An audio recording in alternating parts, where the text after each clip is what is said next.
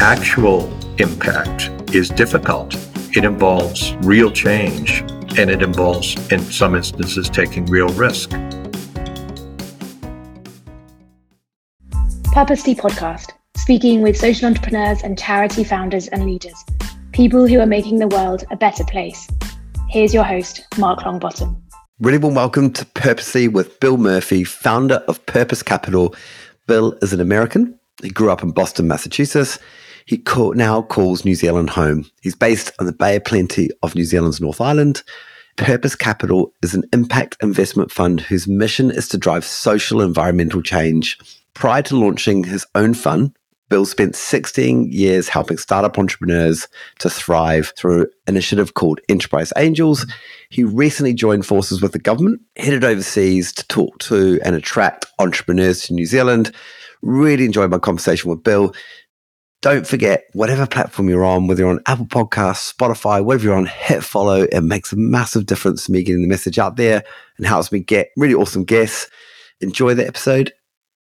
Bill Murphy, a very warm welcome to Purposely Podcast. Thank you. You're the founder and head of Purpose Capital. What's its mission? What's its purpose? Sure. Our theory of change in the social change sector. So, really, it's about demonstrating another way to make money work.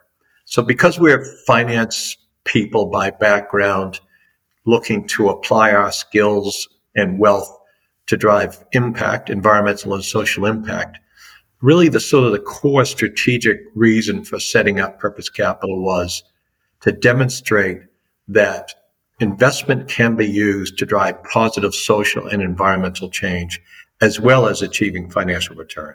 Wonderful. And how's it going? it's going very well. We've made five investments now toward our target of eight for this first fund. And while think we started off a bit slowly and due to the the quality of the deal flow in the last year that has that has picked up quite a bit so it's so it's going well and so it's four years old founded in 2019 by yourself that's right so four years old in in that in 2019 i really started working on the concept the structuring the strategy for how i would go about raising the capital for what would be one of the very first impact funds in New Zealand. The fund itself uh, didn't achieve its first close until 2020. And, uh, and then we went on to raise capital uh, since then. So it's really been in operation for two and a half, going on three years. And I love the name for obvious reasons because it kind of um, it's very similar to the name of this podcast. Tell us about the, the naming of the organization. Well, it's funny. There was um, some other colleagues that we work with in the industry who, who aren't investors.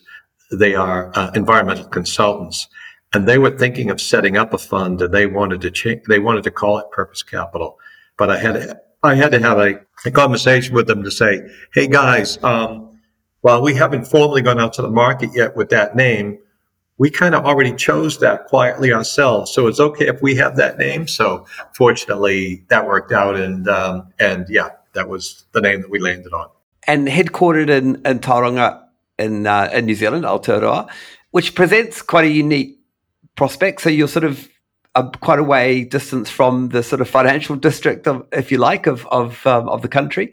But I guess it comes with its benefits too. Well, interestingly, Mark, what we built here in Tauranga over the past 20 years is some people know about it, but not everybody, obviously, is investment capital at every stage. So we have WNT Ventures, which uh, which is uh, a Callaghan uh, initiative, along with we private investors that invests in deep tech and commercializing technology coming out of universities and Crown Research Institutes.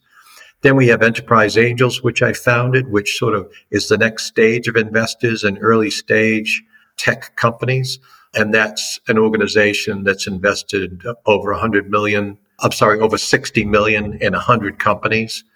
Then we have Purpose Capital, uh, private equity stage uh, impact fund, Oriens Capital, private equity stage commercial fund, Quayside Holdings, $2.3 billion in assets, Craig's Investment Partners, the main uh, stock brokerage in New Zealand. So we've got the same capital provision as Auckland or Wellington, just maybe not the same uh, number of dollars. But um, yeah, so it's a it's a very healthy capital provision ecosystem here in the, in New Zealand's fifth largest city. yeah, and you know, based on your accent and and you met before, you're not from these parts, are you? So your life started in, in the States. And I had, I think from memory, you talked about growing up in Boston or Massachusetts. Is that right? That's right. Yep. So I'm, your listeners that may have an ear for American accents would pick up pretty quickly that I'm from the East Coast. And those that have a really good ear might identify Boston. But the Boston accent is, um, while it is quite resilient, it has taken, it has been modified a bit over the years with all the places that I've lived and the fact that I've lived in New Zealand now for 30 years. So originally from Boston, but then at a uh, at a young age, at uh, 19, I uh, decided I had had enough of university at that point and hitchhiked across the country to San Francisco to ostensibly see if the summer of love was still going. This was the mid 70s. yeah. And looking back to your childhood, is there any hint that you would focus your career, like your real efforts on making a difference to people and planet? Like, was this was there part of your upbringing that lays the sort of um, blueprint for today? I wonder. Um, my I am an archetype. For those of your listeners that know about United States archetypes, I'm an Irish Catholic uh, archetype from Boston. Boston, New York, Chicago have these Irish Catholic archetypes. Uh, my father was a policeman. My father's two brothers were both firemen. And that's what their generation was told uh, by their parents who immigrated from Ireland to the States. They were told, you're gonna you're gonna have a big family, obviously, and you're gonna need a good, steady, safe job. So you're gonna go into the civil service. You're gonna go into the police or the fire. And that's why when you see movies from New York or Boston it's, you know, it's always Irish cops and everything. Well, that's the reality. So my brother became a policeman as well. And, you know, you could, you could say, well, that looked like it might be my destiny too, but it never was going to be. There's just no way. So I started doing yoga and meditating, things like that when I was at university and became a vegetarian uh, while I was hitchhiking out to California. And obviously going to California was part of exploring I guess, exploring how to change hearts and minds of human beings in order to drive change. So, as my mother recently said to me, you were always going to leave. And so I guess that was always in me. And was that some form of sort of intellectual curiosity, but it's a curiosity about the world? Like, were you a pretty deep thinker back then? Do you remember? Or yeah, I, I would think I, I, would say I was. Yeah, I've, I've always been that. I've always been a relatively serious person. And I think integrity's always been very important to me. So even now, you know, we're going to talk about impact investing today, but the last couple of years, I've just continued to do my research and reading on what's actually happening in the world at this point. And impact investing is a way of addressing social and environmental change, which is much needed. But we need to go much further than that as well. But possibly we'll get into that. yeah. So you hit the West Coast and you're doing yoga and you're you you're the, the summer love is what you're focused on. What was that like? What did you find in, on the West Coast and in California? That do you remember back to that period? I do. I can remember back there. Haight Ashbury was still very cool and very genuine. Now it sort of looks like a theme park when I go back and, and visit. But in those days, it was still pretty uh, pretty pretty rocking and rolling.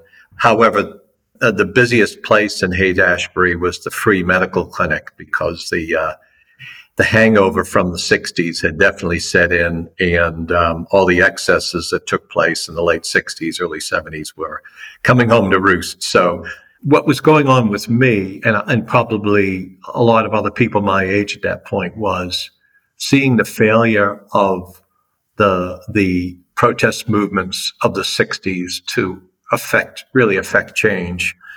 We did have some impact on the Vietnam War, but, you know, Nixon had been elected and then we had Watergate. And it, it, so it just, some of us just felt as passionate as ever about driving change, but we just felt that we weren't going to be able to achieve that through purely political or protest means. That we needed to we needed to change hearts and minds in order to affect real change. So that was more my sort of attention. Yeah, and you know, one thing that strikes me is Americans don't necessarily need to live this, leave the states. So, you know, these are these are a whole lot of countries in in one, and a lot don't leave, but you did. How did New Zealand come up on your radar? So that was one of the other things I found uh, in San Francisco was my eventual Kiwi wife. So, so Rosemary and I met in the late '70s and were married in 1979, and I couldn't wait to go to New Zealand. At that time, I can remember going to the bank and pulling out would have been a very, very paltry sum of money in order to uh, take that to New Zealand. And no one in the bank had any idea where New Zealand was at all. And that always sort of sticks in my mind. At that point, it really was the other side of the world, the end of the world. And communication uh, channels and everything were, of course, very primitive compared to today. And I just loved the idea of coming down to New Zealand. And I also fell in love with New Zealand when I was here. It was just so different from the States, especially in those days. What were the big differences you you noticed when you arrived? New Zealand still um, really valued family time. It was a different pace of life. Everything closed at five o'clock. Things weren't open on the weekends. There was late night shopping one day a week. So for those that were working nine to five and couldn't do their supermarket shopping otherwise, there was one night during the week when uh, the shops would stay open later. And the weekends were quiet. They were they were for family. They were for New Zealanders to to experience and and enjoy this beautiful country. I love those aspects. I love the fact that I could walk out to, onto any beach and highly likely be the only person there. Yeah, and I, I love the fact that as I sit in in Britomart now with young New Zealanders and I point to the Britomart building, which is the main train station in downtown Auckland. And I say to them, you, you do realize what that building is. It was originally the General Post Office. And back in the day, in the early 80s, we used to line up at the General Post Office with our fax and hand our piece of paper to the man who would operate the fax machine and send your fax for you. Yeah. That's how yeah that's how primitive communication channels were back in those days. And economically very controlled as well wasn't it new zealand? So a lot of trade restrictions like you talked about the sort of internal mechanisms a bit around closure times and restrictions um, but as a as an american did, is that possibly the bit that would drive you drive you mad like you in terms of um, enterprise or making money or connected to markets Yes, that part of it was kind of, how to put it, almost oppressive. Uh, you had to apply to send money out of the country. So you'd have to go to the bank and fill out an application to send any foreign exchange, any, any money out of New Zealand. And yeah, New Zealand was very sleepy and, and was going to have to change. And of course, that change did eventually come in a very wrenching way in later 80s. So in 1990, we decided to leave New Zealand after the 87, 88, 89 period, which was Rogernomics and was the wrenching of the New Zealand economy to be completely open to the rest of the world uh, from being a very, very protected economy. So that was a very difficult time with interest rates over 20% for New Zealand business people. And I abandoned ship at that point back to the States. but New Zealand didn't get out of your skin. Like you your your return was that always going to be a return, or you weren't sure at that point? It always was going to be a return. Yeah, yeah, yeah. I I, I love New Zealand, and when we lived in London, that's when I realized that this was now home. And so going back to the states at that time was just a, a temporary measure. Uh, we were always going to come come back. Mm. From what I could tell, someone who has always had a passion for enterprise, supporting people to make a living, create value, have an impact. Did you decide that that was going to be your play in New Zealand? That you were going to, you know, like, because this stuff relatively standard in the states, and people kind of investing and finding investors not difficult, people willing to take the risk. That kind of New Zealand's quite a conservative, has been quite a conservative culture. Did you feel like you were sort of from a different planet sometimes in terms of that investment beliefs? Yes. and I have over the years. So that was when I started Enterprise Angels, Angel Investing Group. That was because I realized that entrepreneurs had nowhere to go in New Zealand. All I could do was give them the, the phone number of the local rich guy. There was no ecosystem of investors that had been had been um, brought forward, angel investors, people willing to invest in early stage companies. So I just couldn't believe that we didn't have that here, and and I never thought that we wouldn't.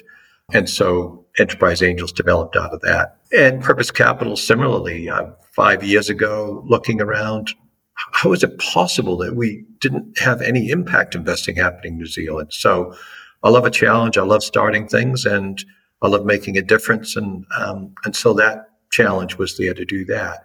But yes, it is quite frustrating because you're absolutely right, Mark. You know, there's the, there's the number eight wire myth, mythology about New Zealanders. There's the clean green mythology.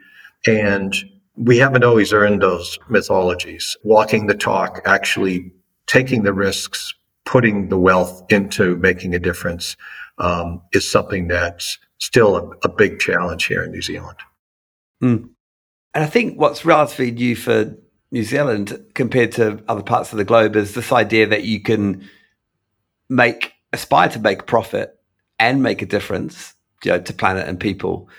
That feels like it's arrived in, at New Zealand relatively late. Do you think that's part of the reason why the industry's sort of undercooked?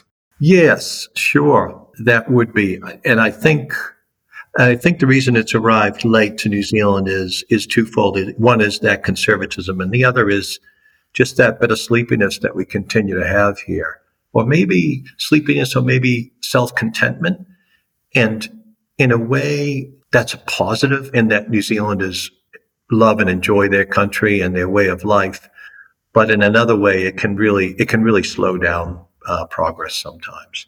So yeah, that's a, an ongoing challenge for sure. I think New Zealand's always been a outwardly looking country, hasn't it? So I guess on it was always going to be the case that it would it would learn and develop and continue so. Certainly, a lot of people as a rite of passage would would head, head overseas, and your wife clearly did that and met you, and then brought you home. what what in terms of um, Purpose Capital, was that something that you had been envisaging for us quite a long time? Like, did you have that up your sleeve? Making a difference has always been there for me. And Enterprise Angels was a way for me to do that. And I was inspired to do that for, you know, some years. But once I felt like that job was done, I was looking around for my next uh, challenge and, and was really excited, really wanting to make a bigger a capital D difference, you know, helping to develop the investment for tech tech startups largely is of course an important economic step for New Zealand. And I was really pleased to be able to be part of that. But I was really feeling like we needed to make bigger changes than just that. And I certainly have always been interested in making bigger and deeper changes. And therefore, that was, I guess, always going to be my next step was would be to use my experience, my expertise, my contacts to try to find a way to drive change in the finance sector and, and impact investing. Mm. And one of the projects that I've heard about is in Opotiki. Tell us a bit about that initiative and your role in that. And I'm thinking around the um, the mussel enterprise. Sure. So Whakatōhea Mussels Opotiki Limited is a a mussel processing factory, which we've built in Opotiki with uh, investment funds uh, that have been raised. And it's also a deep water mussel aquaculture farm that sits uh, between six and eight kilometers off the shore of Opotiki. So right out in the open ocean. It's 3,800 hectares of uh, ocean space, which is consented for aquaculture. So we have the deepwater aquaculture mussel growing out in the open ocean. And then we built a uh, $40 million mussel processing factory in Ōpōtiki, which is by some measures New Zealand's second most deprived town. It is, it has all of the statistics that you would expect to find uh, in a town like that. And our goal, and by our, I mean our, because it wasn't just us as impact investors that was pushing the impact potential of this of this investment. It was the whole town of Ōpōtiki, all the other shareholders, and of course, especially Whakatōhea Iwi themselves. Everybody's been rowing the boat in the same direction, which has essentially been pioneering deep water aquaculture in New Zealand, which is the future of aquaculture because of its uh, of its zero environmental impact, um, and also creating uh, maximizing the employment uh, in the township of Ōpōtiki itself. And that was the, and, and we do that through the, the factory. So we're now employing 190 people in Ōpōtiki where um, uh, the, many of those people were not employed uh, prior, uh, prior to the factory being built. And breathed new life into that area and people not having to leave to stay employed. Like they don't, they would typically head off to Auckland or Wellington to get a job. That's right. And also, uh, you know, the great desire of Whakatōhea Iwi to bring their have employment so they could bring their people back home because, well, probably 90, 95% of their people uh, live outside the area. So all of that. And also the factory has the capacity well beyond the current mussel farm, which we own. And so we do currently uh, process mussels from around the country, but it's also been set up to enable the processing of all the other aquaculture um, that's being planned for the Eastern Bay of Plenty, which is uh, which is as much as uh, twenty thousand hectares, I believe, um, is is in planning. So yeah, and a joint venture between iwi, you guys, and, and others. Yes, and the Crown. I, I, ha- I have to give the Crown some uh, some credit here for sure. So through the Provincial Growth Fund, when that was still operating, the Provincial Growth Fund, or now Crown Holdings, are the largest shareholder in Whakatōhea Mussels at 33%. That shareholding is held in trust uh, for Whakatōhea Iwi until they settle and will be transferred to Whakatōhea Iwi as part of the settlement, which along with Whakatōhea Iwi's current 10% shareholding will make them a 43% shareholder in this venture, which is what we all want. They've really held the vision for decades, just didn't have the money or in some instances the skills to be able to pull all of this together. And uh, so they certainly deserve that level of shareholding uh, going forward. So we're, we're quite happy about that. And just listen to what you're saying there. Ownership is quite a crucial part of this, isn't it? So to get the benefit, to have the long term, and I'm talking about really long term impact, being having a skin in the game, being a, a part owner in any type of investment, yeah, appears crucial to me. Yeah, it's a really, really good point, Mark. And when I put up at a conference I recently spoke at at Auckland, I put up the four pillars of impact investing. I added a fifth, which was not mission alignment, but mission uh, cementing the mission in. There's a better word for it, and it'll probably come to me. So, in other words, from right from the get go, putting in place terms, conditions, expectations that enable the mission of the venture to be held uh, in the company no matter what the future might bring in terms of other investors, et cetera. Mission lock, that's the word. And of course, that's a, that's a challenging thing to do in a world where shareholders, where the law is set up giving shareholders all the rights and all control. But it is possible to do that through various means. So Whakatōhea Iwi um, is a way of keeping that mission lock in there because, of course, they are very environmentally aware and, of course, they are um, very socially conscious in terms of particularly employment for their own people. Yeah, and because impact investing is a real spectrum, isn't it? So you and it depends on the lens of the particular investor. So someone turns up, absolutely has to have a return positive financial return, but they're also interested in making a difference to the world, to the you know to the planet's people. Others will will see impact investing. It might be sort of um, impact first, and and they would like a return or they'd like some money back. But you operate in that space where you know a monetary return, a financial return, is an imperative alongside purpose and impact. That's right. I'd like to think that anyone who calls themselves an impact investment fund or impact investors would strongly adhere to those pillars I mentioned before additionality, measurement, financial return. There's another one which will come to me, as well as my mission lock one. I would hope that they would strongly adhere to those, oh, um, a measurement, and would use best practice uh, measurement and reporting to with as much robustness as they as they use for financial return reporting and measurement. Mm. So whether those whether that impact fund is an impact first fund, so in other words, for your listeners, that would mean a fund that would potentially accept a concessionary financial return, or whether that fund is like ours, an impact and financial return fund, where our aim is risk adjusted market rate of return uh, for the financial investment alongside uh, the impact uh, that we're, tr- that we're trying to generate. So, uh, in any case, I would hope that they uh, people would adhere to those. Impact is getting greenwashed, just like ESG sustainability has been greenwashed. So that'll continue to happen. But players in the space who are serious, I would hope to would uh, adhere to those principles. Yeah, and greenwashing, we're we're meaning really, or sort of impact washing, if you like, is because it doesn't do what it, it says on the tin necessarily. It doesn't. It talks about impact, but actually doesn't deliver that necessarily. And these, you know, these examples out there. Greenwashing happens again at this conference I spoke to recently.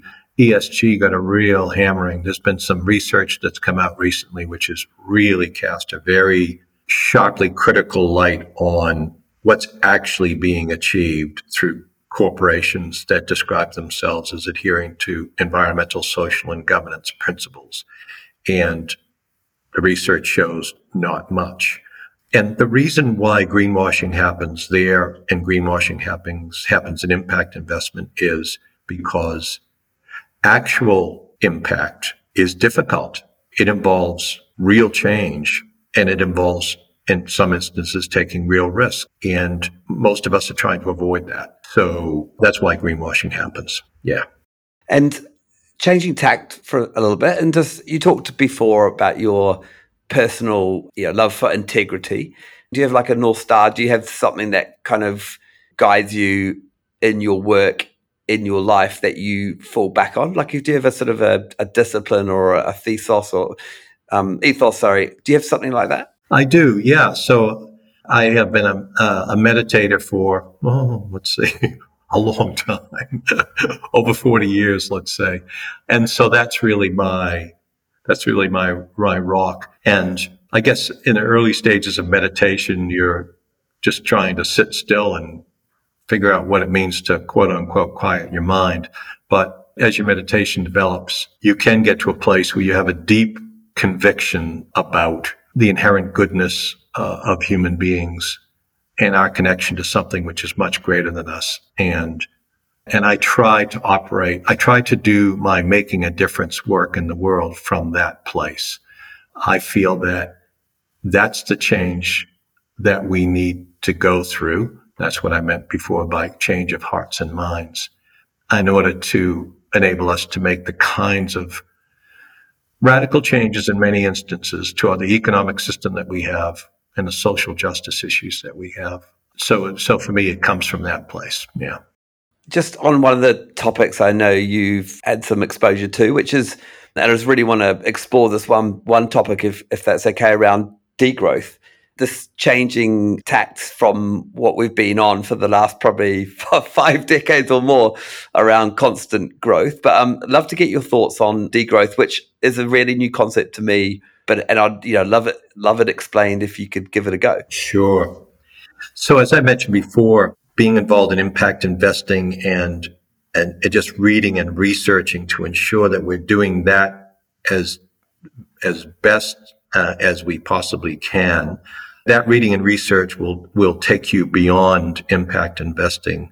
If any of us look at the facts with open eyes uh, around social issues and also around the environment, you are led to really critically examining and thinking through our current economic system and various other things like that. So that just happened for me as I just kept on pursuing what would potential solutions be to help us avoid the worst outcomes from the climate crisis. And one of those that I came across was degrowth. The name degrowth is something I love and many people hate because it's viewed as a negative term. But the really great thing about the term degrowth is nobody's ever going to greenwash that. Sustainability is just wide open for, you know, throwing green paint over and ESG and everything else. But degrowth really sticks in people's throat and it makes the mind stop for business investment and economic people. Like what the heck would anything other than growth be? Uh, it just, it just stops the mind. I call it a Zen koan. So for that reason alone, I just, I think the term itself is great. But of course, it goes much deeper than just a name. Yeah. Not always aspiring to um, use more resource, to make more money, to maybe protect and maybe enjoy. and um, it's, yeah, it, it would be quite a commitment to someone, a business, a person to commit to degrowth. It would definitely not be, like you say, greenwashed. No. In terms of your other elements of, of your work, one thing that jumped out at me was um, you've been a member of KEA which is, is sort of taking as KEA as a, a, in my mind as a as a, a representative, a collective of people who are, you know, really putting New Zealand's best foot forward internationally. From someone who, like myself, who's who's been away from New Zealand for a very long time, KEA represented a safe place for me, an exciting place for me around, um, you know, Kiwis abroad. You've recently been back to to uh, the states, haven't you? Representing New Zealand um, and doing so with the government. Tell us a bit about that journey. Sure. So I get back to the states every six months. I still have a lot of family back there, including my 91 year old mother. And as part of this trip, I was contacted by the local economic development agency and New Zealand Trade and Enterprise, asking if I would help to support uh, events all in San Francisco and LA, familiarizing U.S. migrants, people considering immigrating to New Zealand, familiarizing them with the new immigration policy, which is called the active investor uh, policy, which very simply provides wealthy uh, wealthy individuals the opportunity to migrate to New Zealand by instead of what they were doing historically, which was simply being able to take their wealth, put it into one of the banks here in bonds, and then come into the country. This new policy requires them to either invest in New Zealand businesses, New Zealand funds, or philanthropy or the listed market in New Zealand. But it, it utilizes their expertise in their money in a way which New Zealand Trade and Enterprise hopes will be a real benefit for New Zealand economically. So in that sense, it, I think it's a much better policy than what we had previously. So I was had the opportunity, along with a, a couple of others, to present to potential migrants in LA and San Francisco, and they were a pre-qualified group that have all, already been working with the Immigration Service for some time. Pretty much all of them in planning to move to New Zealand, and some people with some tremendous uh, expertise particularly uh, I noted in the San Francisco area, of course, with uh, with tech. So uh, yeah, we're all hopeful that it'll be a policy that will be a real benefit for New Zealand. Yeah, and and it must be great to tell your story in your you know your hometown, if you like, your your country, and be yeah be an inspiration, right? So you've walked that journey, and just to share your passion for New Zealand, but in in the states. Yeah, definitely. I, I always I always tell Americans, you know, if you want to talk to somebody who's, you know, who's made the made the move and has lived here for quite a long time, you know, I'm more than happy to to talk to you because one thing is, uh, you know, making an investment decision and coming into New Zealand, but there's that's only sort of the tip of the iceberg. There's all the other issues like schooling and and and your partner and what a New Zealand is really like to live with and all those kinds of things. So yeah. Mm. And as we look towards wrapping up, does legacy play a motivating part in your psyche? Like what follows you, what you've done, and what you'll leave behind? Does that play a part? Let's see. One of the things that um, that I love that I recognized very very early on in New Zealand was, oh my God, I could make a difference in this country and actually be able to see it. You can make a difference in New Zealand and actually shift the country a little bit. Whereas, you know, in the United States, that's, that's just simply impossible. It is just so huge. And that has always been really exciting to me. So I guess that's true in terms of legacy. I'm at a stage now where I'm 68.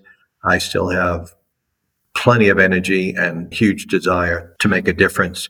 But I also recognize that as I raise capital for funds that are typically 10 year funds, people will say, we're really glad you're here now, but will you be here in 10 years?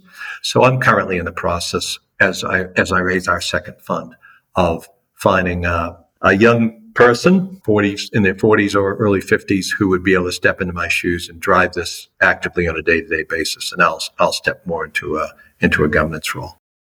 Wonderful. So, if there's someone out there listening, how do they get hold of you? Well, our website's easy to find. So that's uh, purposecapital.co.nz. And uh, yeah, just reach out through the website. If you want to email me directly, it's simply bill at purposecapital.co.nz. Bill Murphy, absolute pleasure to have you on Purposely. Thank you very much, Mark. Really appreciate the opportunity. Thanks for listening to Purposely Podcast. Please subscribe and leave a review. I hope you like what you're hearing, because I sure do.